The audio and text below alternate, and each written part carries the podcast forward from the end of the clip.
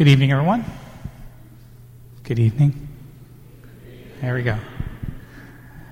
Welcome back to our third night. I'm looking forward to hearing the conclusion of Jim's story that he left us hanging on last night. And again, just a reminder, our next event here at the parish will be, two things. On Friday, March 19th, which is the Feast of St. Joseph. There's going to be a special Mass in the evening, and those of you that may have been going through the consecration of St. Joseph will be doing the consecration prayer after that Mass. The Saturday before that, March 13th, is our guest speaker, Mike Aquilina, who's coming to speak about St. Joseph. He's got a book about St. Joseph. He'll be doing two talks that morning, beginning at 9 here in the church. So I invite you to come and join us and learn more about St. Joseph in this year of St. Joseph. And with that, I'm going to hand things over to Jim, and he's going to lead us in prayer.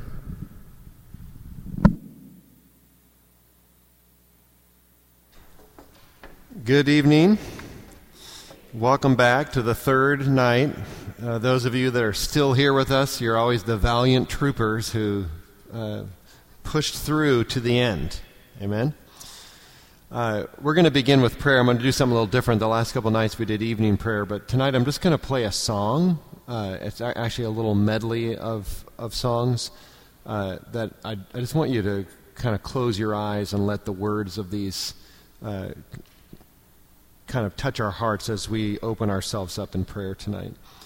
In the name of the Father, the Son, and the Holy Spirit, amen.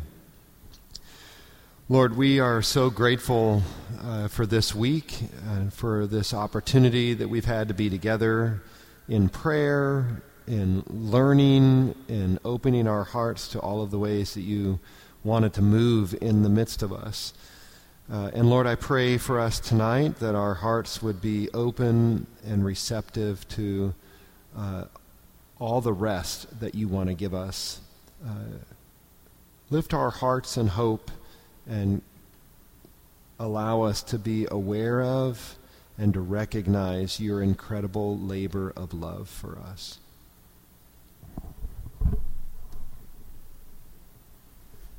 As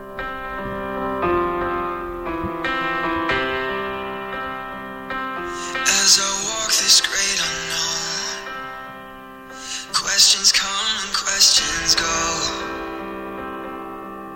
Was there purpose for the pain?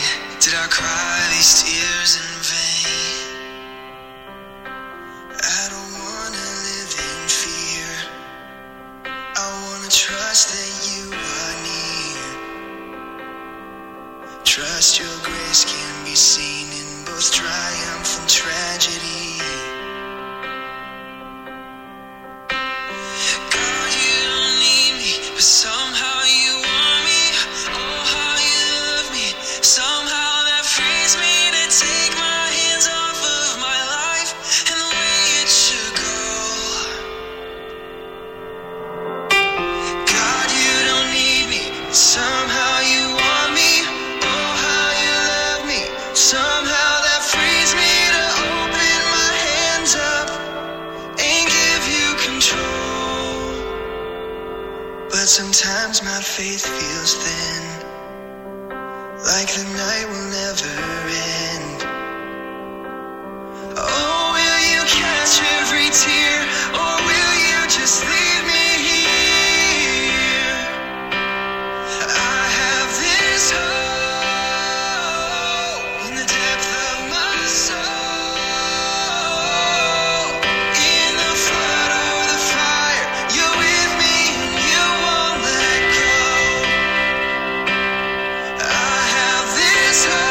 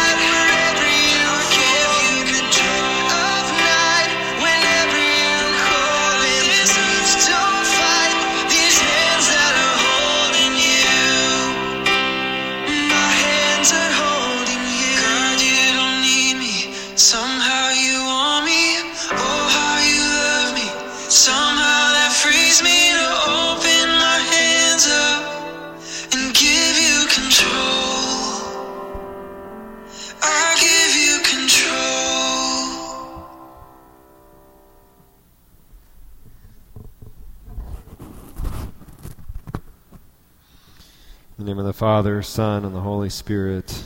Amen.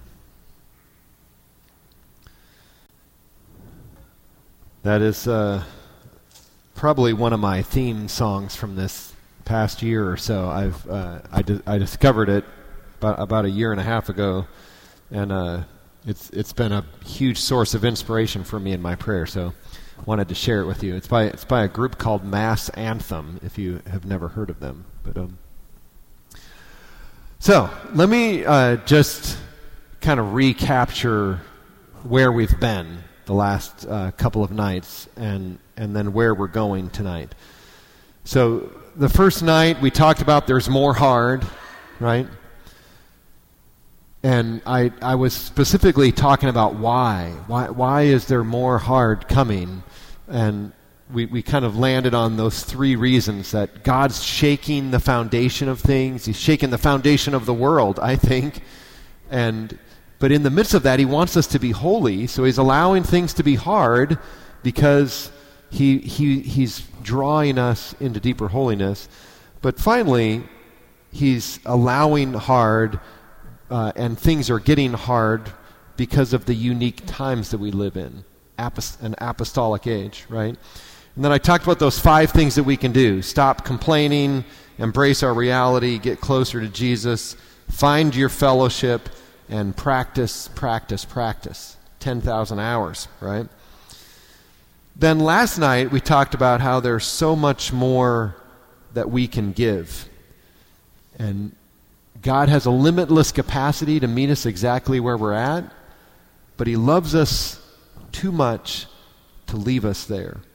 So baby steps, whatever it is for each of us, all of us can take baby steps to give more to God than we're giving right now. And then I talked a little bit about those critical earmarks of discipleship, seeing and hearing, and how those are so important.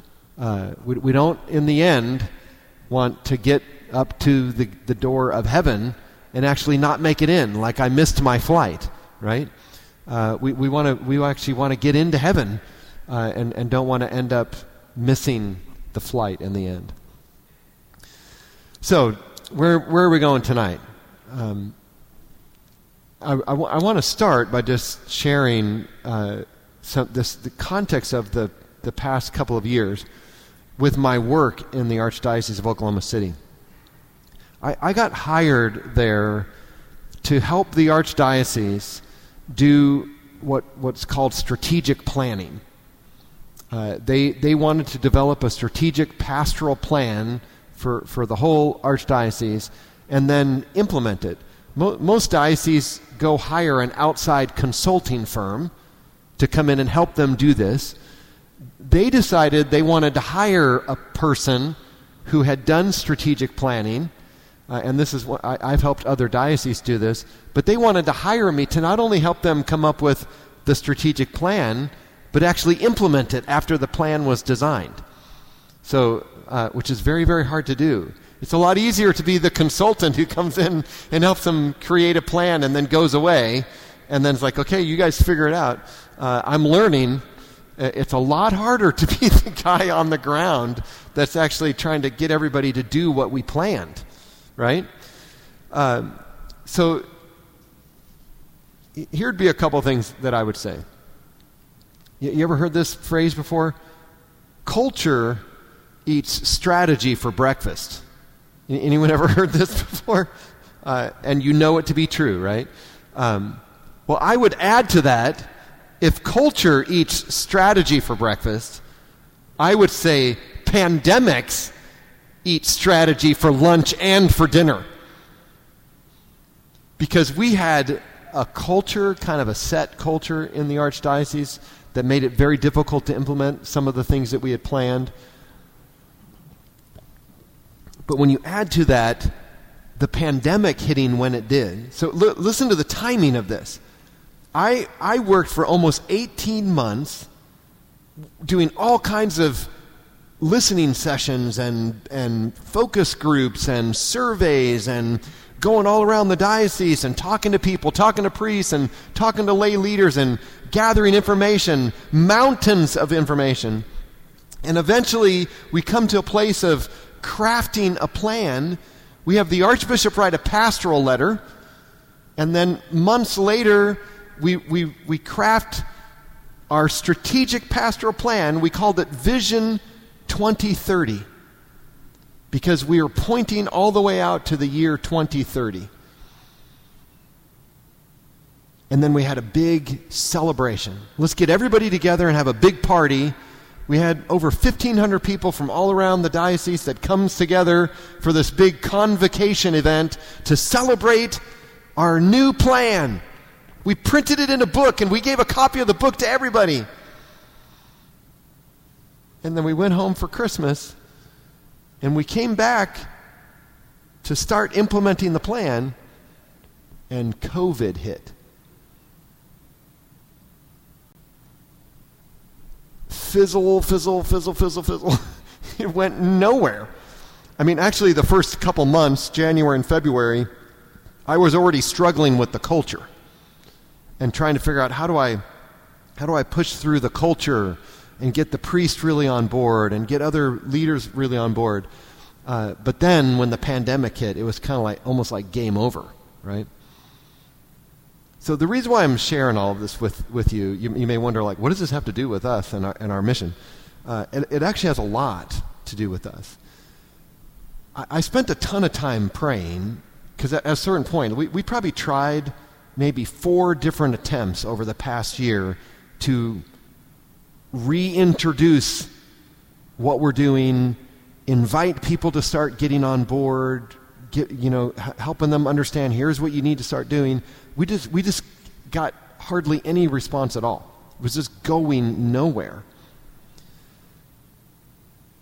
I'm praying, and in some ways I'm starting to panic a little bit. Like, I'm the guy that they hired to help us do this, and I don't want the circumstances, as bad as they are, to actually cause us to fail. If too much time goes by and we can't get traction with this, what is that going to look like on the other side of all of this? Is it just going to fizzle out and die? And now this is just going to be a book that everybody puts on their bookshelf, or worse, throws into the garbage can, right? Here's how God works, though. One day, I would actually say, never forget who's really in charge, right? We can kind of laugh about this, at least I can. One day, my son calls me up. He's our oldest. He never moved with us to Oklahoma City, stayed in Colorado, and he sells insurance there now for a small insurance company. And he calls me up one day and says, "Hey, could I introduce you to a guy?" He goes, "I don't know why. I think the two of you would just be a good connection for each other." And I'm like, sure. I'm kind of suspicious. He says, he's in my networking group. I have a group that I meet with, every other week, and it's all kinds of other people in various fields, but it's kind of like my networking group, And I'll just do an email introduction. I was very suspect of this, and... have you ever anyone else ever been in one of these situations where somebody wants to introduce you to somebody who's like, I don't have time for anybody else in my life. I got too many people that I already know and too many contacts and networks. And, so he sends me an email, and I really resisted. It was probably 3 weeks of the other person responding to the joint email saying, first, thanks, Aaron, for introducing us. Hi, Jim. Nice to meet you. Would love to connect sometime and just talk about what each other do. I didn't respond. Then he emails me like a week later, and then his last email, which was like 3.5 weeks later, he sends a message and says, "Hey, Jim, Aaron introduced us a long time ago. I'm not sure if this just fell off your radar. If you got too much going on and you're too busy, it's all good, but I'm going to clear this out of my inbox. If you want to connect, let me know." Well, then I felt bad because, not so much because I hadn't connected with him, because my son was going to be mad at me. And I knew that he would say, why did you never respond to that? You know, so I'm like, oh my gosh, I got to at least have a phone call with this person and see what it is that he wants. So I emailed back and said, hey, I'm so sorry. I have had a lot going on, blah, blah, blah. Let's set up a phone call. We talk on the phone a couple days later, and as he starts telling me what he does, all of these light bulbs start going off for me.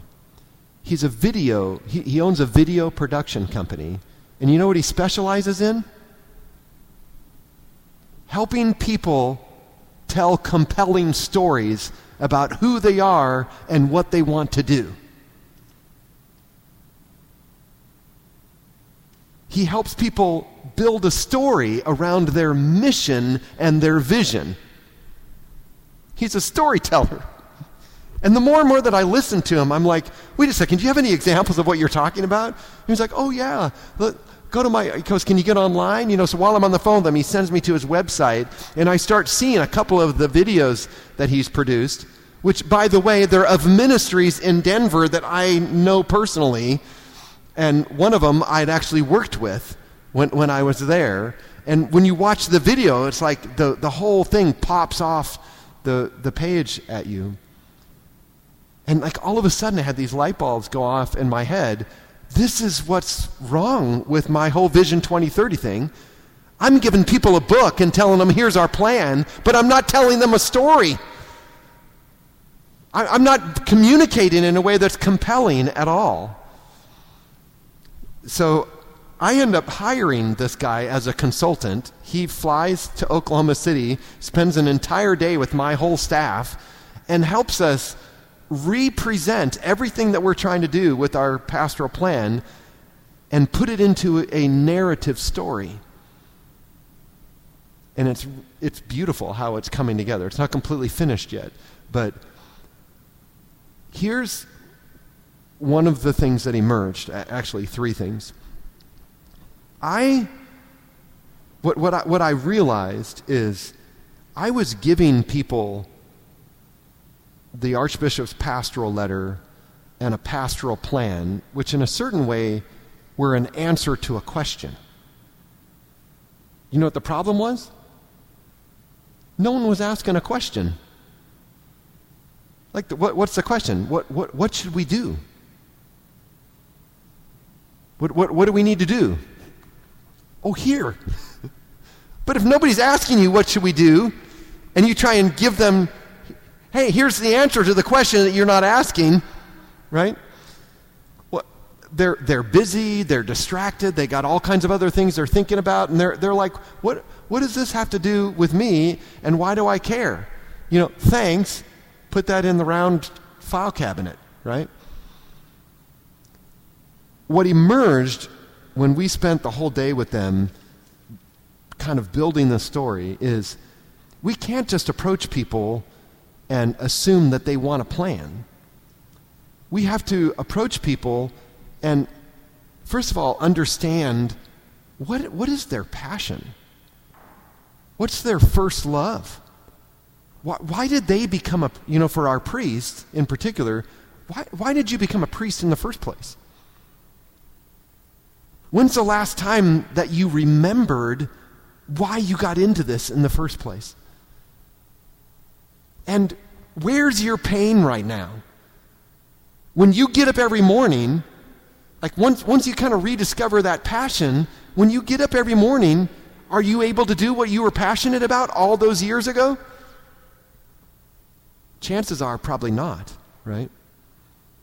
So how could we free up time, free up energy, remove obstacles so that you could do what you're passionate about again?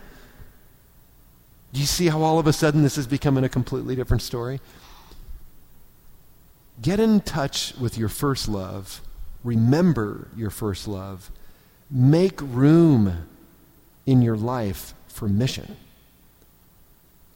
Free up space, remove obstacles, and then embrace mission.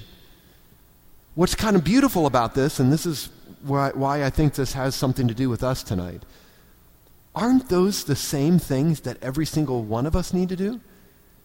This isn't just about a pastor at a parish. This is about individual people.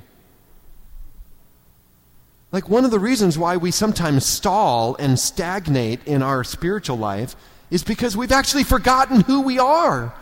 We've forgotten our first love. We've forgotten why we're here in the first place. And then once we forget that, we kind of get busy and we get distracted and we start doing all kinds of things every day. We're busy taking care of kids and we're busy trying to provide for our families. We're like the cow working for 40 years and giving milk and hauling the plow out in the field, working under the hot sun. And we just forget who we are. Sometimes we have to stop and remember who we are and where this all started. And once we rediscover that passion, that actually motivates us. Like, I'm losing touch with mission here. How can I make room? How can I free up space for mission to get reconnected with that? And now I've actually got the ability to embrace mission, right? So rediscovering our first love, I just want to pause there for a minute. I started to tell you a story last night. So rediscovering my first love, I'll tell you my story a little bit. I was 9.5 years old, and I shared last night that my mom had this kind of conversion experience on her knees in Denny's. Several weeks later, she's going to this prayer meeting and invites us kids, do we want to go? She didn't explain to us the details that the prayer group that night was going to this Pentecostal big gathering that had a guest speaker in from out of town. And so when we walk in there and there's like 1,000 people, we're like, holy smoke, like, this is the prayer meeting that you go to every week? And she's like, no, like, this is a special event. And so we find a place to sit, and the you know, like I said last night, the guy's walking back and forth, and he's got a Bible in his hand. He's waving his Bible. It's very Pentecostal, okay? Beautiful music, praise and worship music thing going on. I fell asleep. I was 9.5, you know, so typical kid. I just, you know, like, as mesmerized as I was with the speaker, a little bit into the thing, I just started getting tired. I couldn't understand everything he was saying, and I fell asleep. I wake up to clapping because he's done. Everybody's clapping, you know.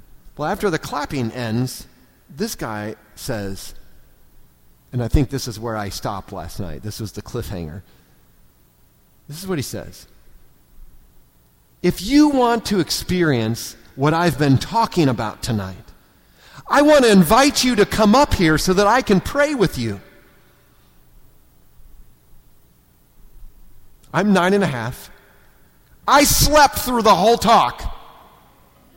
So I have no idea what he's talked about, right? But who do you think is the first person out of my chair and almost running up the aisle? I just thought that was the coolest thing in the world. Like, if you want to personally experience what I've been talking about tonight, I don't think I even let him finish the statement. You know, like, once he said, I wanted to invite you to come up here, I was walking. Now, I didn't realize that my brother, who's just a year older than me, when he saw me leave, he started going after me.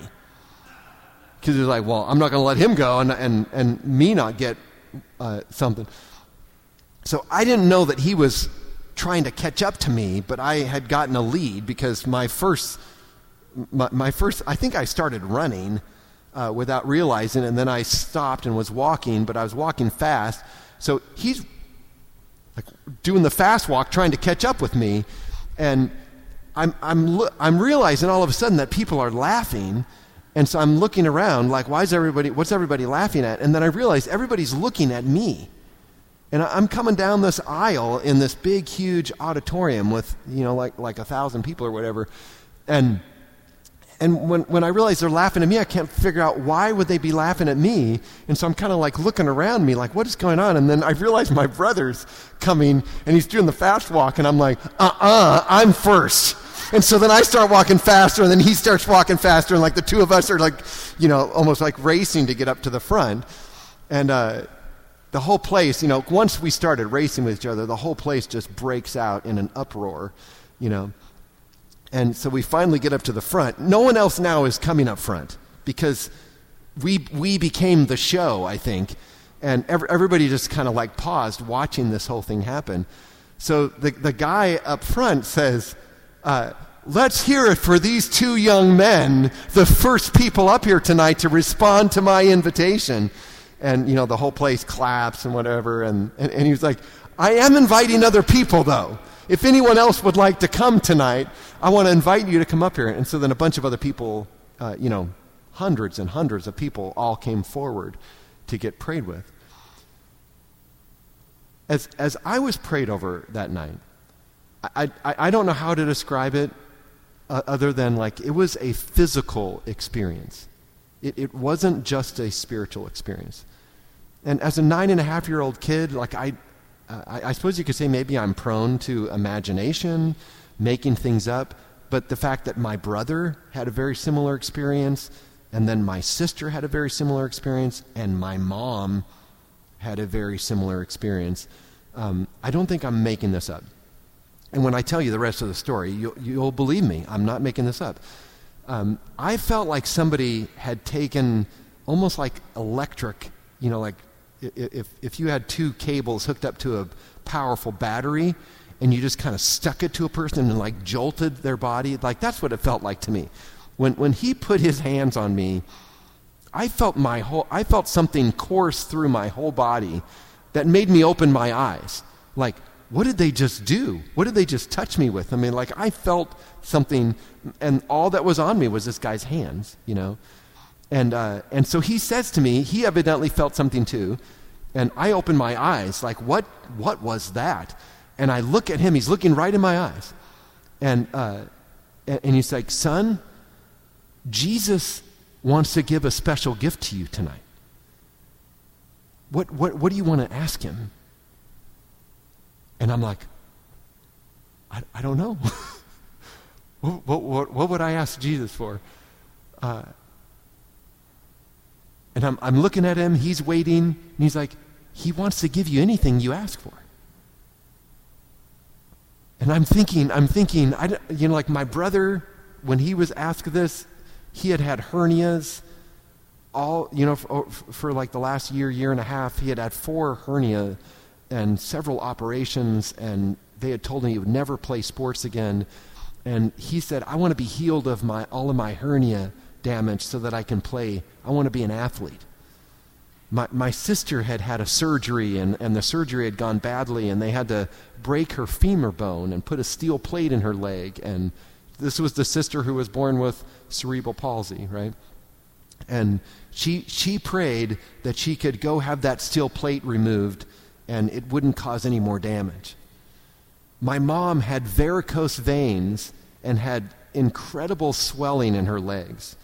You ever heard of elephantitis? My mom had that. Her feet were, the swelling around her ankles was just humongous, and it was very difficult for her to walk. And my mom prayed for her, the healing of her legs and her ankles.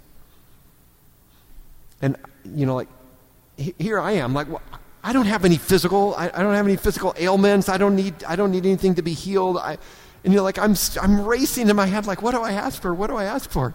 And then here's what comes out of me, out of my 9.5-year-old little innocent mouth. I want as much of Jesus as I can get.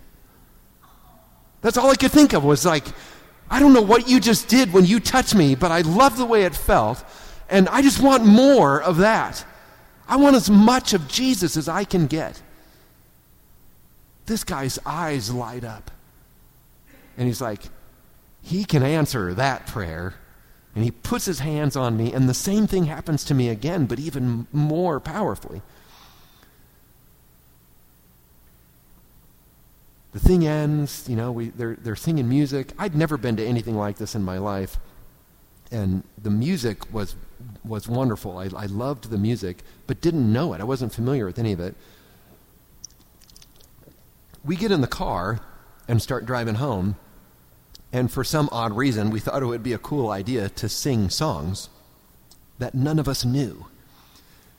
So we were trying to repeat songs that we had just heard. My mom knew some of the words, but none of us kids did. And I think we were mixing songs together, you know, but it didn't matter because everybody was kind of so happy. We were like on a little bit of that maybe Jesus high or something. And we're singing a song, but like I said, I think it was a conglomeration of multiple songs, and it probably sounded horrible. Like really, if anyone would have recorded the thing, it probably just would have been laughable how bad it sounded, because we were singing really loud. Like everyone was just kind of singing at the top of their lungs in the car, and we're driving down the road, you know, and there was a pause, like in between two songs. There was this kind of quiet moment, and little me, again, I'm only 9.5 years old, okay? But out of my mouth, I say, and I don't think I said this. I really think, I don't know how to describe it, but like what I said was, your father is going to be healed in 6 months and restored to your family. My dad had been paralyzed since I was 6 months old. He was in a nursing home, and we were just waiting for him to die. Every time we would go to visit him, he would kick us out of his room because he was so bitter and so angry about how destroyed his life was. And he wanted my mom to give him a divorce and move on. He wanted her to go get remarried so that she could be happy again. At 9.5 years old, first of all, I couldn't say something like that, right? So I mean, all I can explain is that the Holy Spirit said that through me, and you know, everybody just pauses. There's like this incredible awkward silence, you know, as like, what just happened? What was that? And then my mom starts singing another song, like trying to cover over the awkward moment. Let's just move on. We keep driving. Well, one of the weird things that happened that night was my brother, when he got prayed over, he started like praying, but in a really weird, like it sounded like a different language. I'm not sure if you're familiar with the gift of tongues, but looking back on it now, we all know that that's what happened. Was for a brief period of time that night, my brother got the gift of tongues when he was prayed over. None of the rest of us did. And as we're driving home, like particularly when I said that in the car, my brother starts praying really, really loud in the car in this other language. And, you know, it was kind of enough to make your skin kind of, you just got chills up the back of your neck, you know, like something's happening. I don't know what's happening, but something's happening. We get home, and my brother says to my mom, I want to call Dad and share my new gift with him. And my mom was like, not a good idea. Again, my dad's very angry, very bitter, and my mom felt like if he found out the kind of stuff that she was involved with, he would just be, you know, adamantly opposed, and how dare she expose children to this now, right? So she says, no, she won't let Matt do it. My brother sneaks down to another room where there's another phone and calls the nursing home and gets transferred to my dad's room.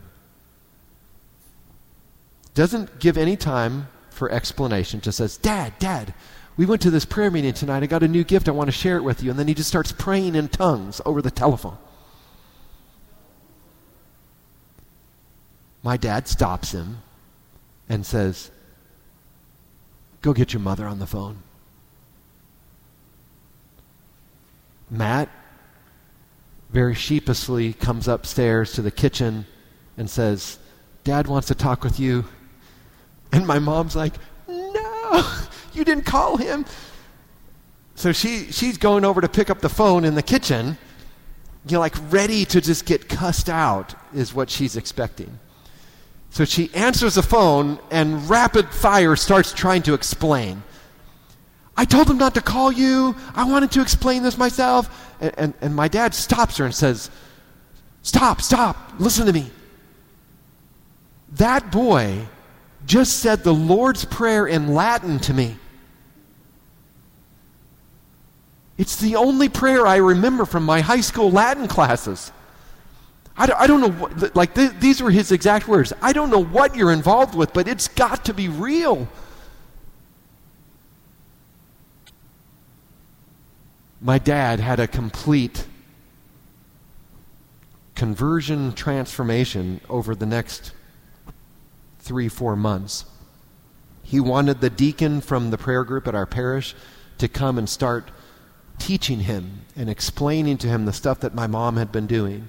And eventually he started to get excited about what he was learning. He wanted to share it with other patients in the nursing home. And so he asked the deacon if he could bring other people and could they do a class for anyone in the nursing home that wanted to sit in. And so they did what's called a Life in the Spirit seminar, basically, at the nursing home. And by the time they were done, they had like 9 or 10 patients that were wheeling down in their wheelchairs or their beds into this main room where the deacon and a couple of other people would come and give talks and would pray with people.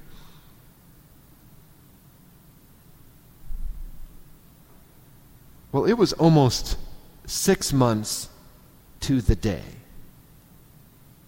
that we got a call one night from the nursing home that my dad had slipped into a grand mal seizure and he wasn't going to make it.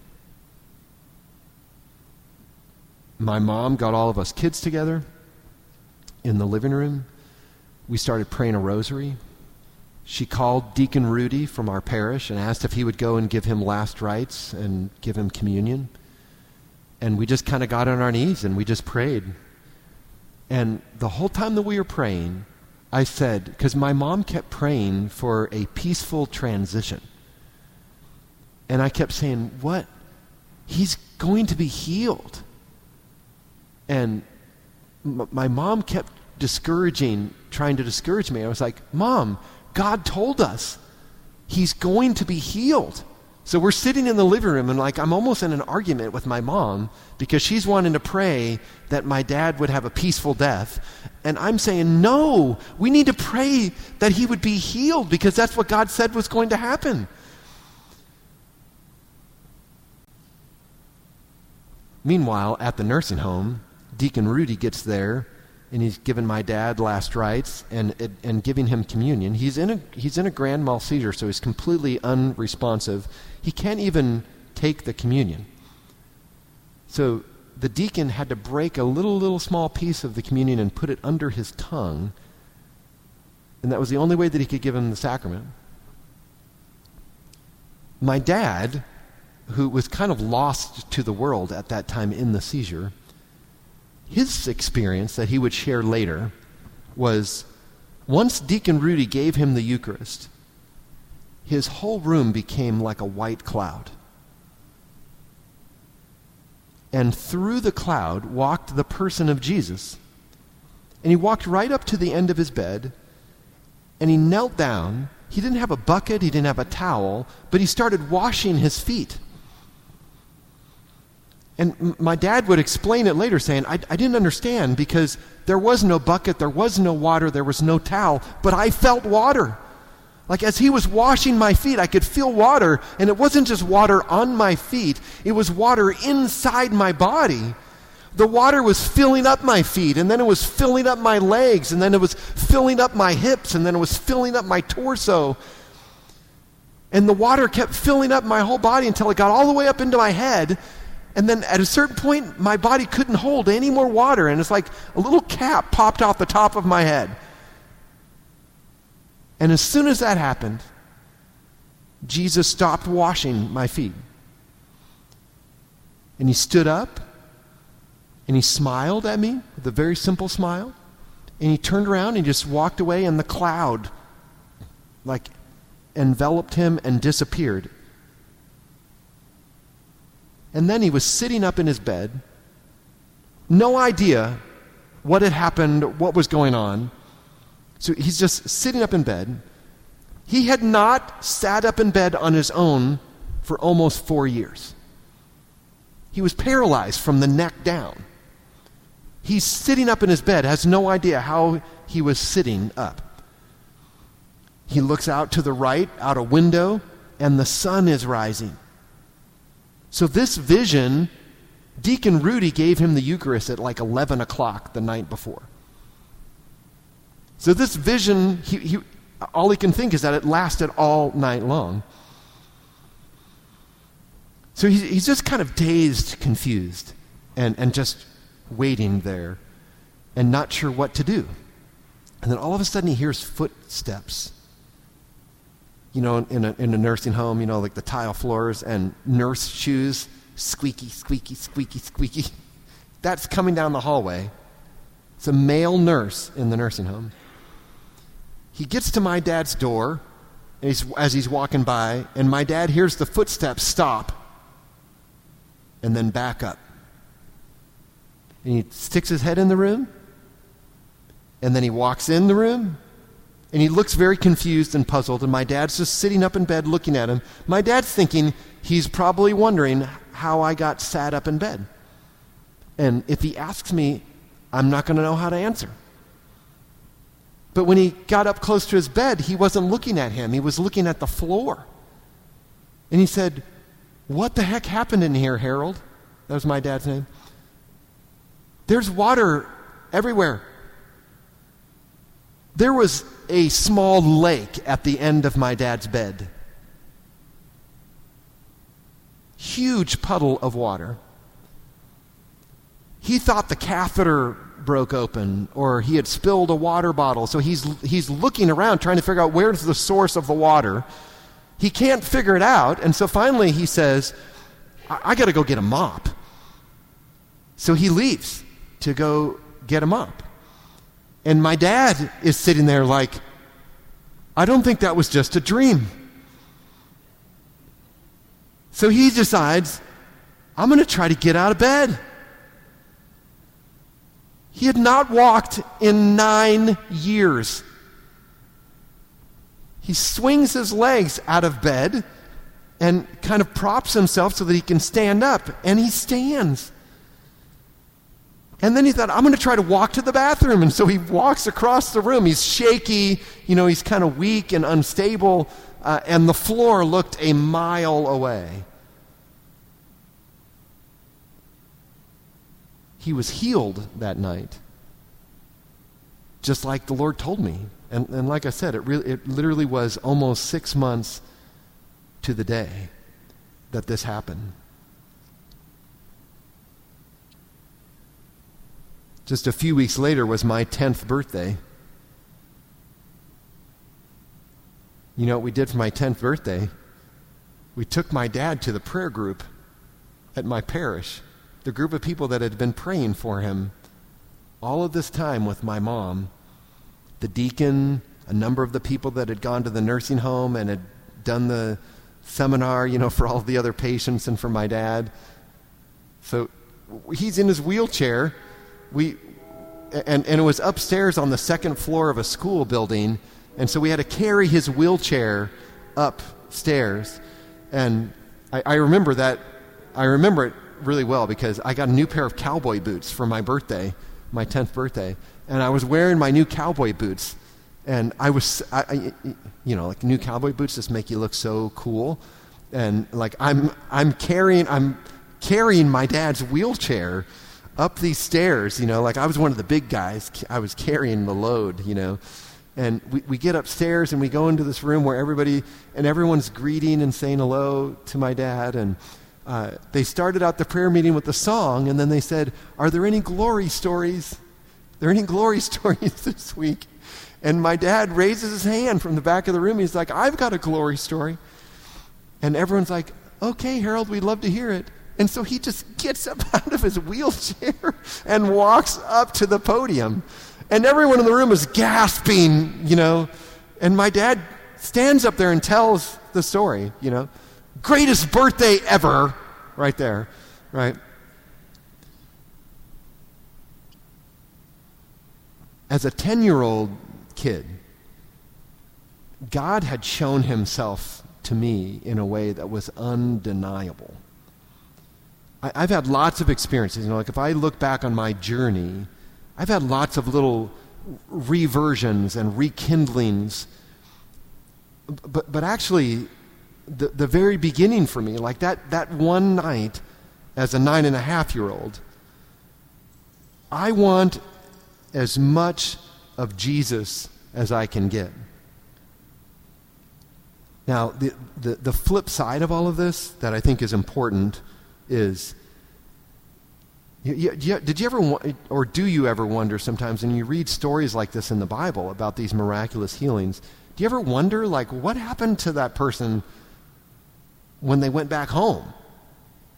What happened to that guy that, you know, Lazarus, when Jesus rose him from the dead? You know, I mean, everyone had buried him. Everyone went to his funeral, and then all of a sudden he's alive again, and he goes back home, you know. Like, what if he showed up at a dinner party? What would you ask him? You know what I mean? Like, it's awkward. It's just kind of awkward. This is, like, one of the things that I'd want to say is a miraculous healing doesn't change all of the human stuff.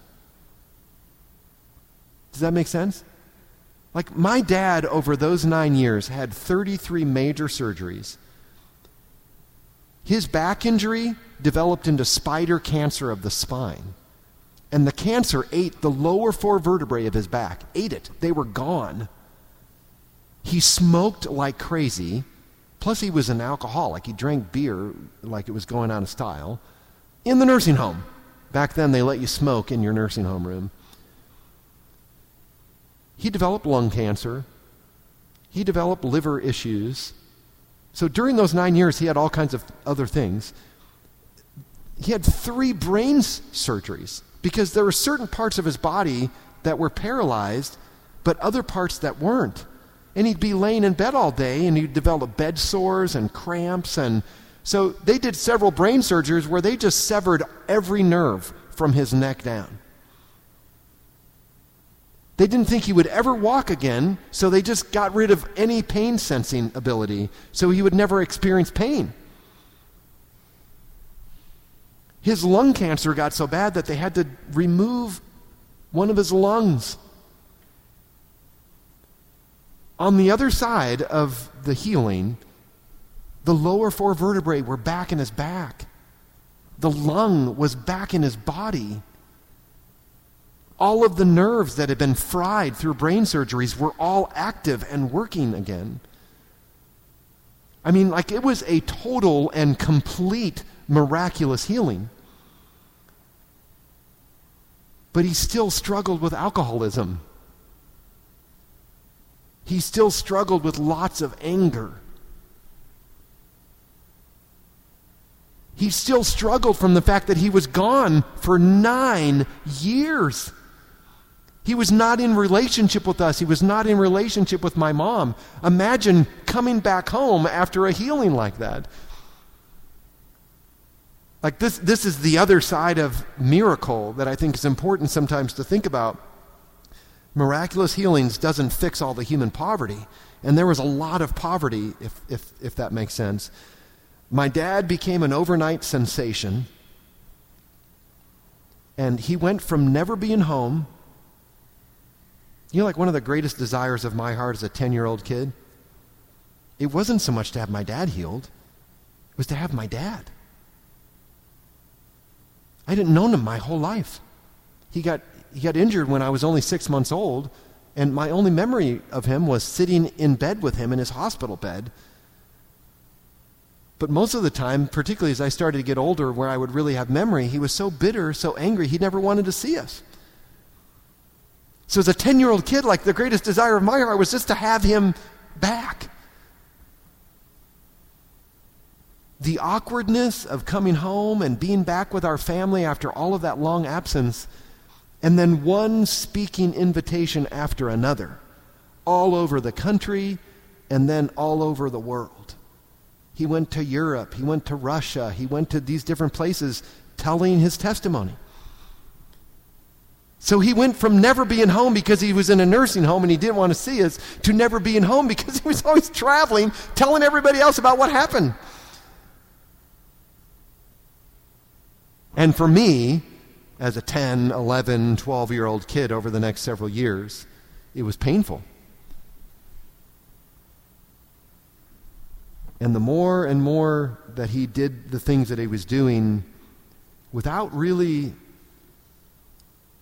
like, this is a side tangent, you know, but have you ever wondered why Jesus would say to somebody that he healed, don't go tell anybody?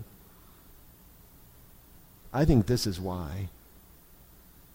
Like, a lot of times people explain the reason as Jesus didn't want to create too big of a following, and then he wouldn't be able to get in, he wouldn't be able to go where he needed to go, or maybe he'd be taken to Jerusalem ahead of time. You know, it's like most people interpret that the reason why Jesus said that was because it was about what he needed, what Jesus needed. I actually, you know, from my own experience, I just wonder if it wasn't because of the person.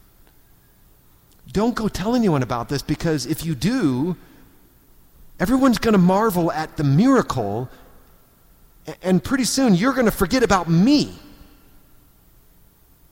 You're going to forget who I am and the relationship that you need to have with me. Because if you don't pursue that relationship, some of the other transformation and some of the other things that need to happen in your life, yeah, you've had a physical healing, but the spiritual healing still needs to happen. So don't go tell anybody just yet.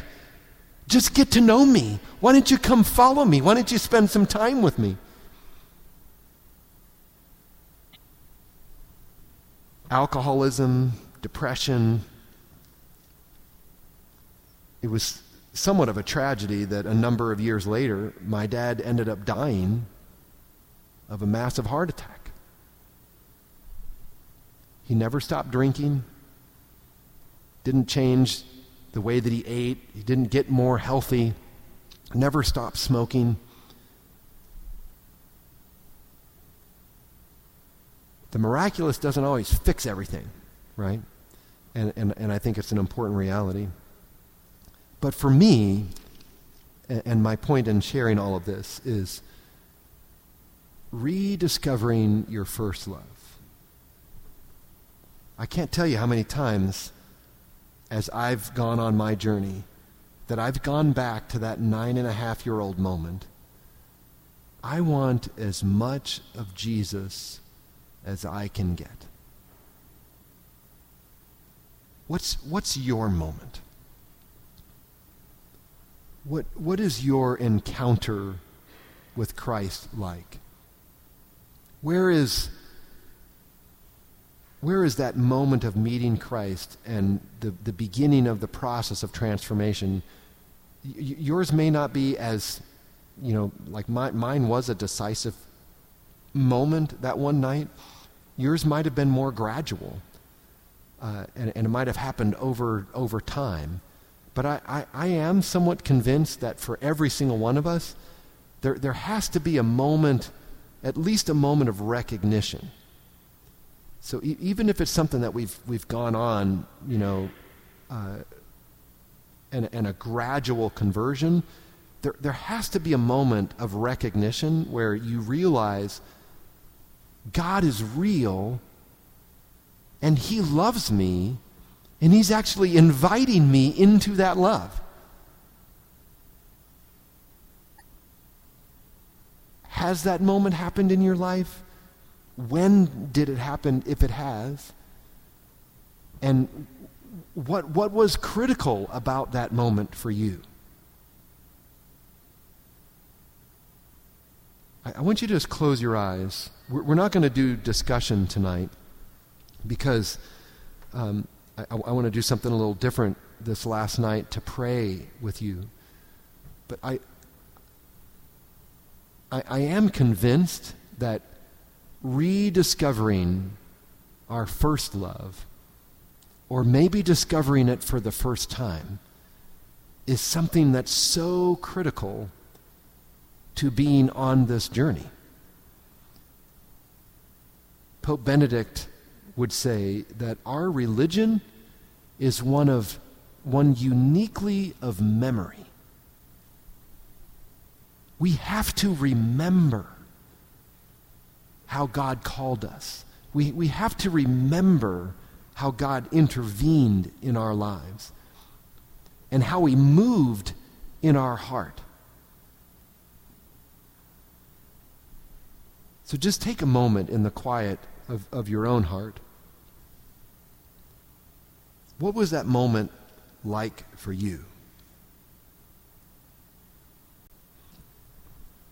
The theme tonight was there's more that God wants to give. In our first night, there's more hard. Last night was there's more that we have to give.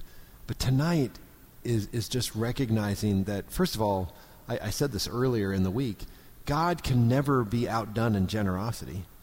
So anything that we're willing to give, he's going to flood back to us far more than anything we ever gave. There's more that God wants to give. And I'm really convinced that in this unique time that we find ourselves in history, that one of the unique things that God wants to give is his power. Like if you look back in any period of history in the church that was apostolic, what was one of the things that was just characteristic of those times? An outpouring of the Holy Spirit. I mean, like the apostles in those first 300 years, like anywhere and everywhere they would go, like people were being healed and powerful things were happening. People were being raised from the dead even. I mean, Peter would walk in places and people would jump into his shadow and would be healed just by touching his shadow. If we're in a new apostolic time, and I really believe that we are, I think this is one of the things that we're going to see more and more of, is that God has so much more he wants to give. If he's calling us into a hard time, right? And there's more hard coming. I do believe that, what we talked about 2 nights ago.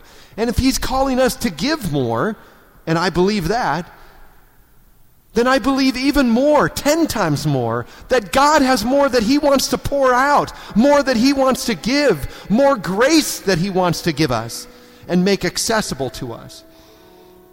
Even the bells agree with me. They're ringing right now to emphasize what I'm saying. Last night, I invited you to start thinking about what's some area in your life where you could give more. Every single person is in a different place. You've got different circumstances and different things going on. But my hope is that through this mission, you're moved in some way to give a little bit more than maybe you were given before. And hopefully last night, some of those questions led you to start thinking about what are some of those areas. Tonight, let's pray for what you felt like God was moving in your heart. Let's pray for the power and the grace of the Holy Spirit to flood behind that human decision and give you all of the grace that you need to actually do it. For it not just to be a good idea, but for it to actually be something that really happens. Is there some sin in your life that you need to deal with? Is there a desire to be a better husband or a better wife, or to be a better father or a better mother or a better son or a better daughter, a better friend or a better brother? Is there some desire in you to grow in some area of virtue? Is there some desire in you to share your faith and to be a bold witness to the people around you in your little corner of the world? Whatever it is that's moving in your heart, I believe that God wants to pour out his Holy Spirit to empower us to say yes. That's one of the things that I invited you last night is like, say yes. Say yes. Get after it. Be generous with what God's doing in your heart. Let's pray right now that God would just pour out his Holy Spirit for you in whatever that choice is. So I'm going to invite you to pray with each other. And you, if you feel comfortable putting your hand on the person's shoulder, if you don't feel comfortable, you don't have to. But let's just pray with each other in I think a very powerful way, asking the Holy Spirit. You can share with the other person, here's where I felt moved to make some decisions of how I could give more, or something that I feel like I need growth in, that I need to pursue. And then let the other person pray that the Holy Spirit would empower that decision and give you all of the grace that you need to actually do what it is that God moved you to do. Okay? So let's take some time to share and pray with each other right now for the next several minutes.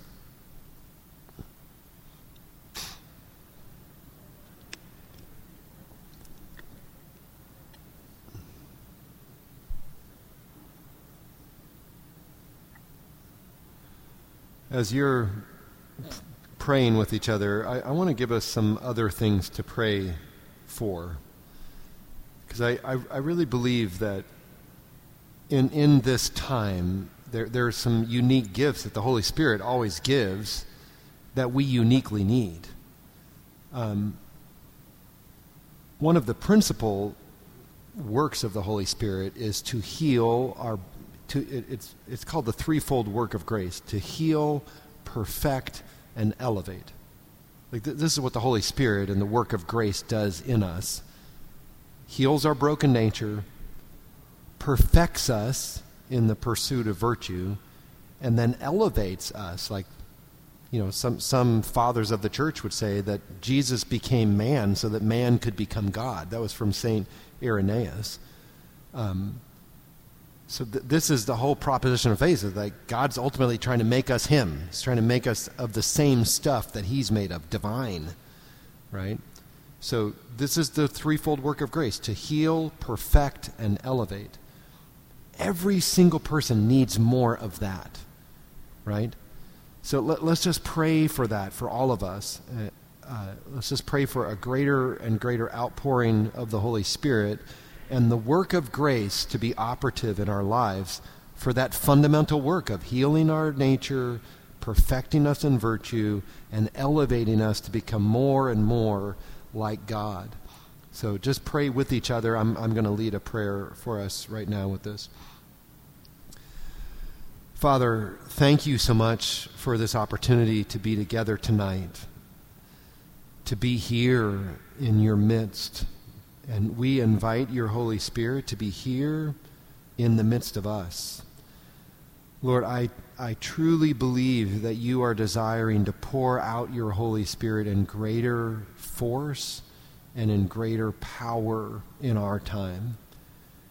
And fundamentally, the work of your Spirit and the work of grace in us through the sacraments and through the sacramental life of the church and through the work of grace in other believers, you want to heal us, you want to perfect us, and you want to elevate us to be with you.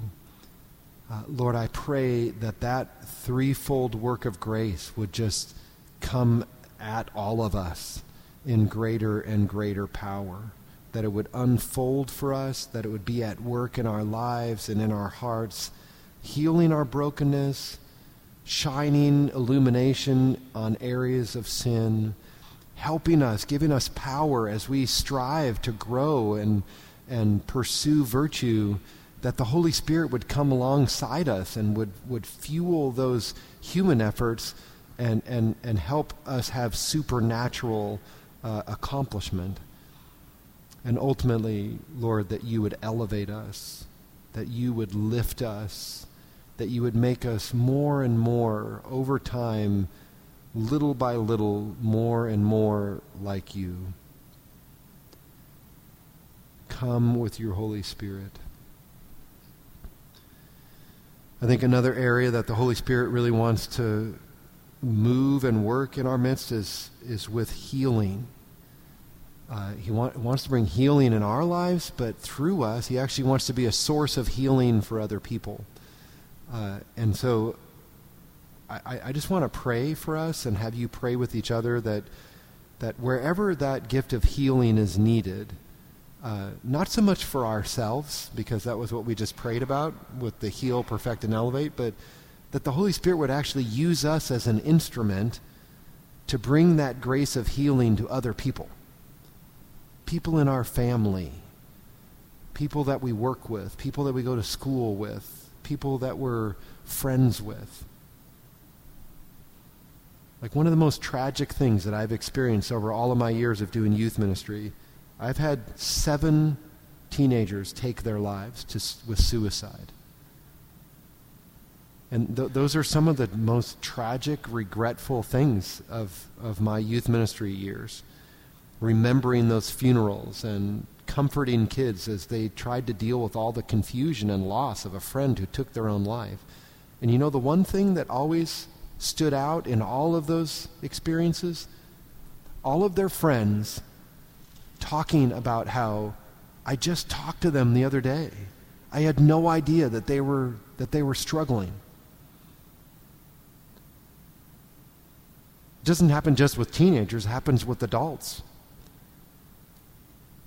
We live in a world that's very inward focused and very isolated.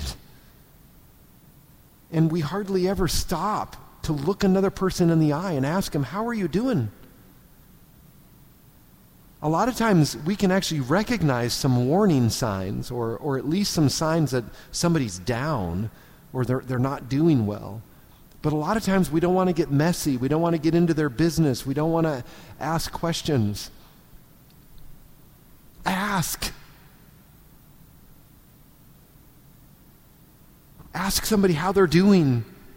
Spend a little bit of extra time to actually listen to their answer.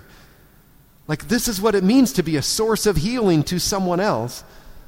It's actually praying for the grace of the Holy Spirit to allow you to recognize that another human being around you has a need, and you don't have to fix their need, but you actually have the power of God inside you that could come to bear to help that person. Do you realize that every single one of us has the life of God inside us? Like, we're not just walking around on our own. We got Jesus in there. And if we bump into somebody that has a need, we don't have to fix it. I couldn't fix it even if I tried, but Jesus can fix it.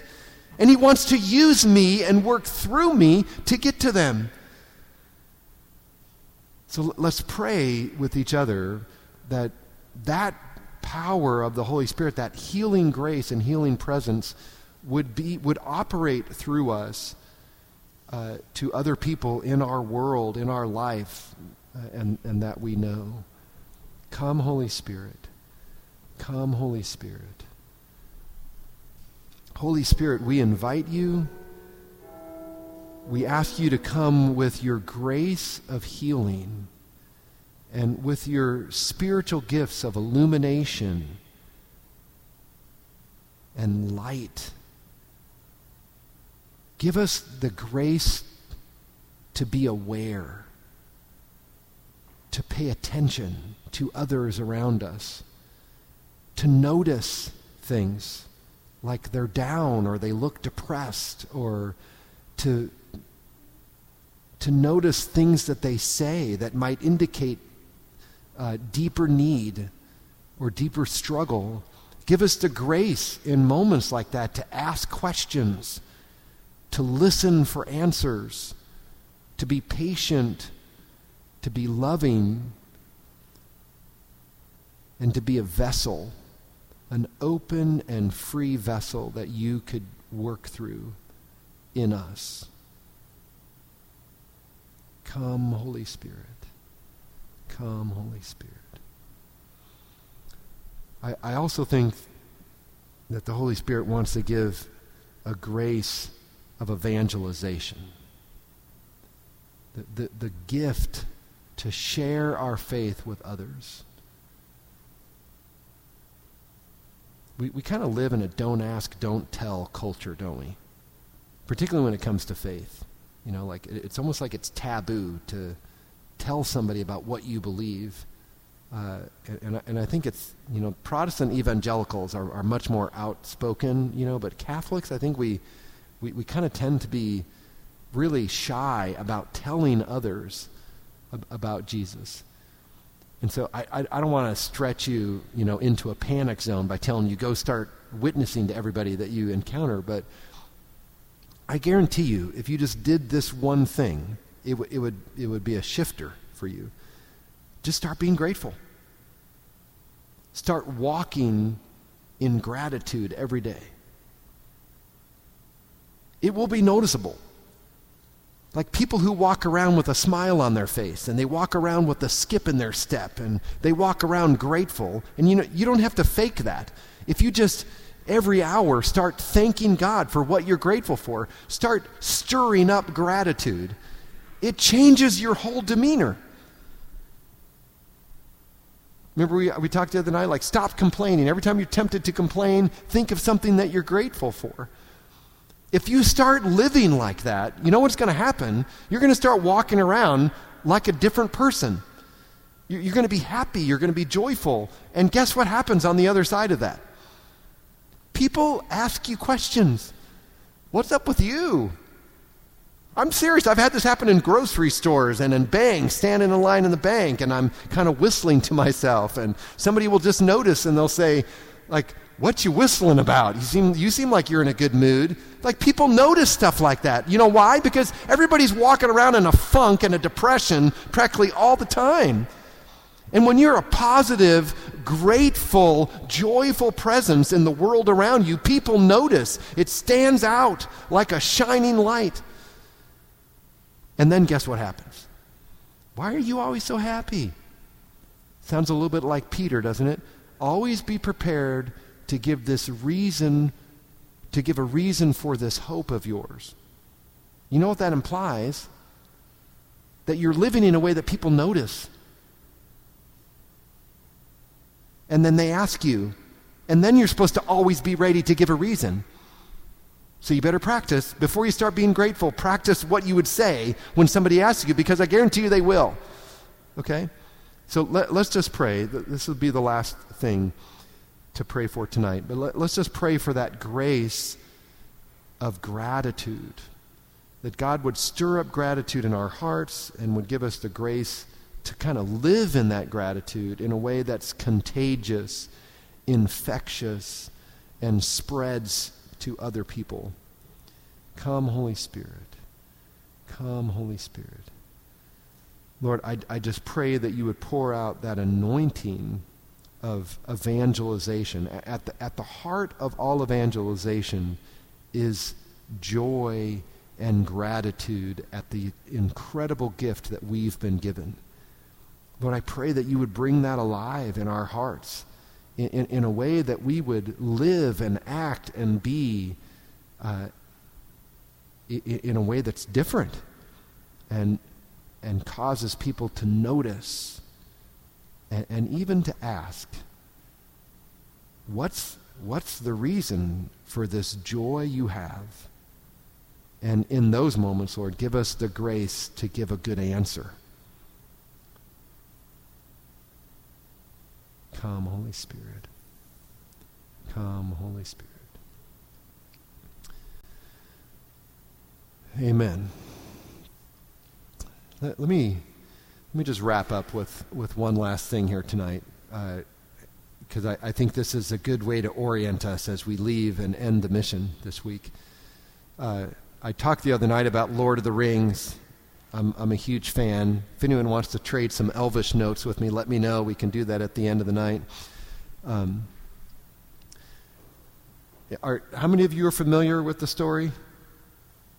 Okay, enough of you that I think you'll hopefully you can grasp.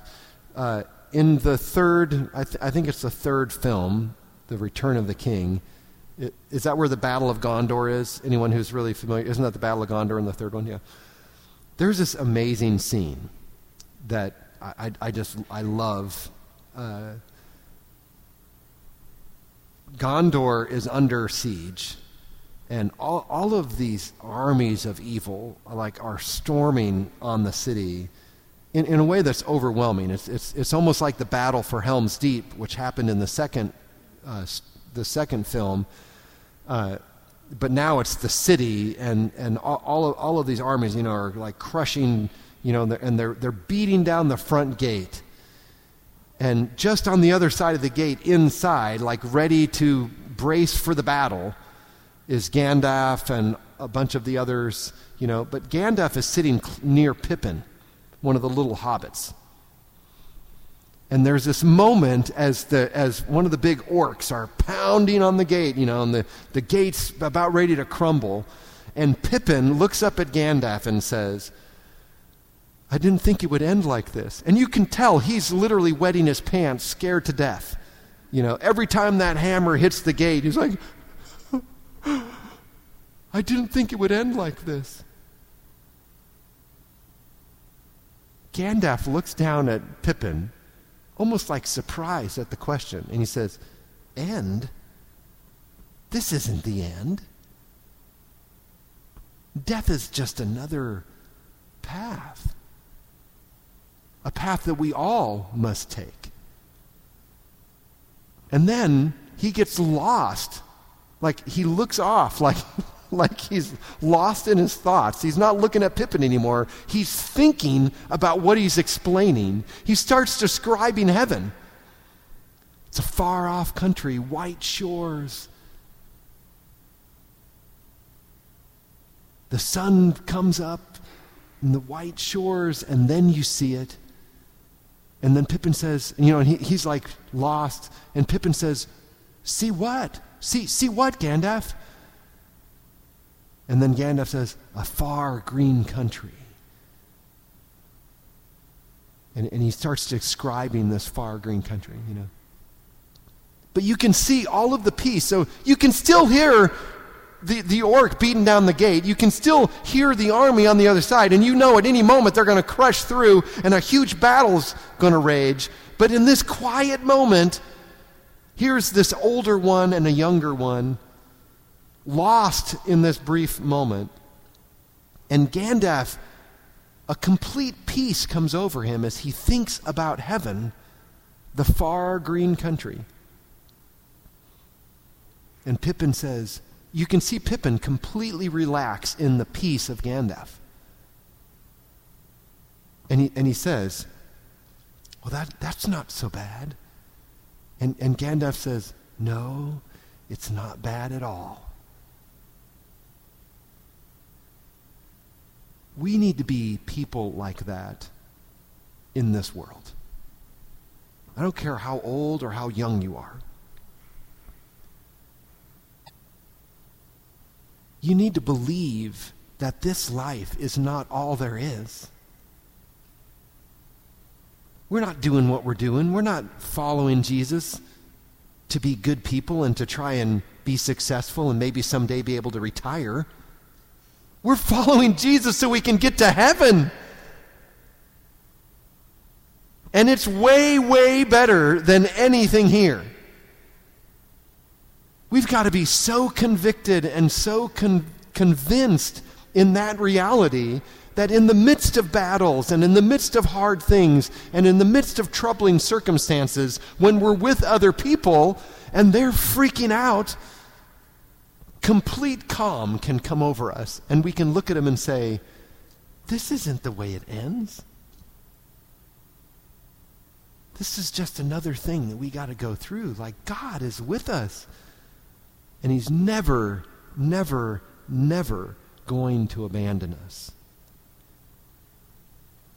Let's close in prayer. In the name of the Father, Son, and the Holy Spirit, amen. Glory be to the Father, and to the Son, and to the Holy Spirit, as it was in the beginning, is now, and ever shall be, world without end. Amen. In the name of the Father, Son, and the Holy Spirit. Amen.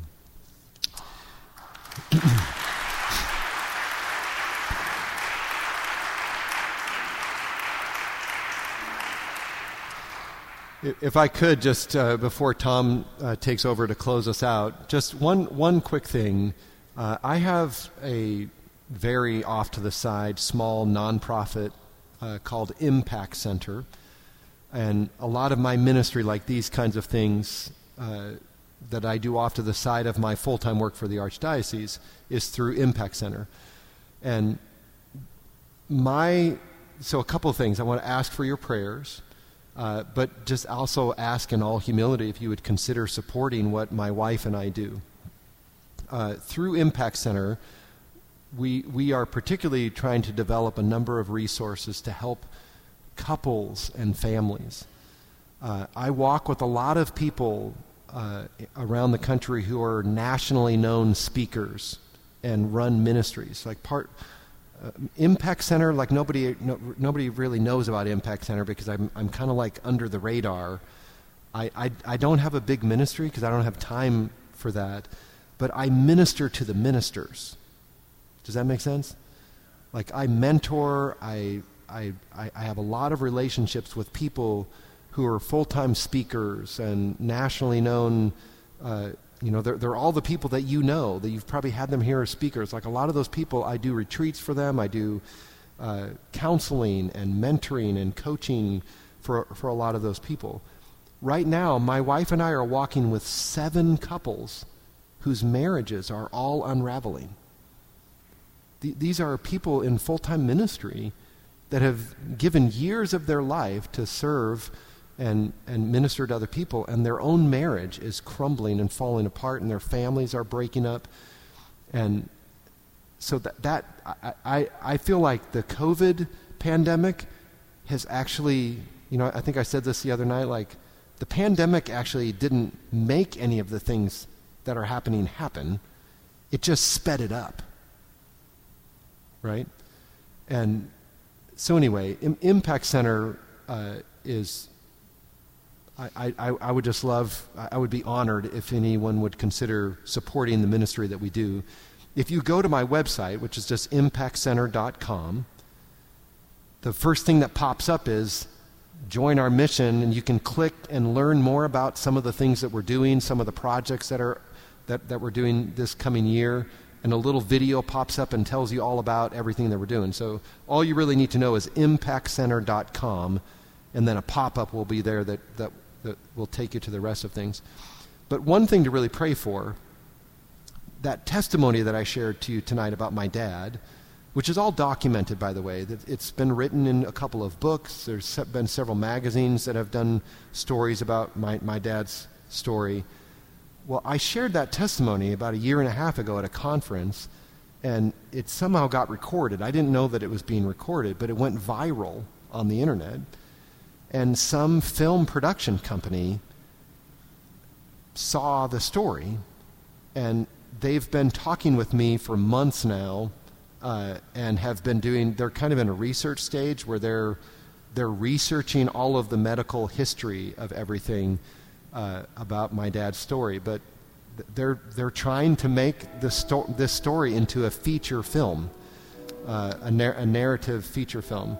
And I just, if you could pray for that, if that's really is God's will, but I don't want it to just be about the miracle, if that makes sense. Kind of like what I was sharing tonight. Like, I think the greatest miracle that any of us ever experienced is the fact that we've encountered God and have followed Him and have responded to the love that He has for us. That's a miracle in and of itself. And I would just want the film to somehow lead people to that, and not just get lost in all of the hype of a miraculous story, right? So would love your prayers for that. No. Actually, both my parents are deceased now, yeah. So thank you for your prayers, and would be honored with your support. Thank you.